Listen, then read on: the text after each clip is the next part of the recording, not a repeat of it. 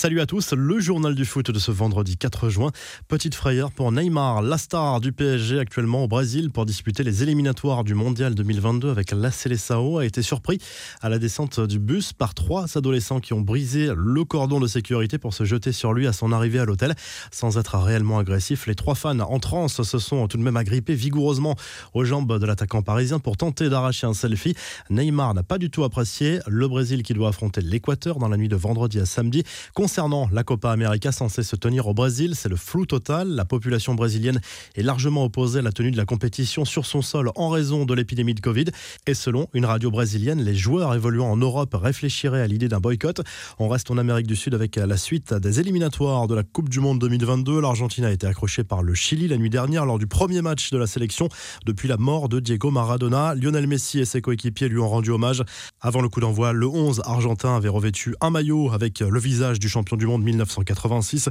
Tous les joueurs portaient son célèbre numéro 10. Ils ont aussi inauguré une grande statue à la gloire de Maradona.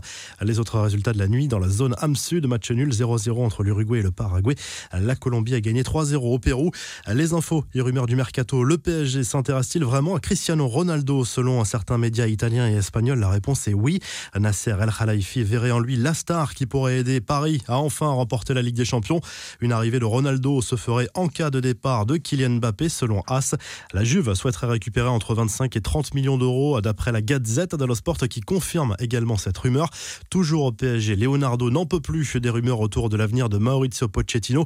Le directeur sportif du Paris Saint-Germain est sorti de son silence. Les rumeurs autour de Pochettino sont fatigantes. Je parle avec lui tous les jours pour préparer la saison prochaine. Il a deux ans de contrat et nous sommes très contents de son travail à lâcher le Brésilien à France Football. Enfin, l'OM se tourne vers l'Italie pour préparer l'avenir. Selon la Gazette dello Sport, le club olympien serait très intéressé par le jeune attaquant de Sassuolo, Giacomo Raspadori, retenu avec l'Italie pour disputer l'Euro.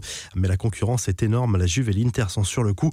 Les infos en bref, statu quo pour les droits télé de la Ligue 1. L'offre du duo Canal Plus Bein Sport ne satisfait pas la Ligue pour le moment. Cela concerne les droits pour la période 2021-2024.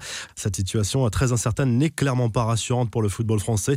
Des nouvelles des Bleus à l'approche de l'Euro. Tout va bien pour Lucas Hernandez, remplacé à la pause face aux Gallois à cause d'une gêne à un genou. Le joueur du Bayern souffre d'une simple contusion. Thomas Lemar a participé à un premier entraînement collectif depuis le début de la préparation. N'Golo Kanté, arrivé parmi les derniers, poursuit un programme spécifique pour se préparer physiquement. Le deuxième et dernier match des Bleus de préparation, ce sera contre la Bulgarie mardi au Stade de France. À la finale de l'Euro Espoir opposera l'Allemagne au Portugal dimanche à Ljubljana en Slovénie. Les Allemands ont sorti les Pays-Bas grâce à un succès de buts à 1 et les Portugais ont dominé l'Espagne 1-0. À l'attaquant du RB Leipzig, Alexander Sorlot a battu un record mondial pour un footballeur en recevant plus de 3 millions de commentaires sur son dernier post Instagram. Tous émanent de supporters de Trabzonspor qui se sont mobilisés en masse pour réclamer son retour en Turquie. Le joueur a fini par faire part de son ras-le-bol sur Twitter. Enfin, des nouvelles de Wesley Schneider, retraité des terrains depuis deux ans, l'ex-international néerlandais est la star d'un clip réalisé avec deux DJ pour la promotion d'un site de paris sportif aux Pays-Bas. Schneider y fait preuve de beaucoup d'autodérision puisqu'il se moque de sa prise de poids.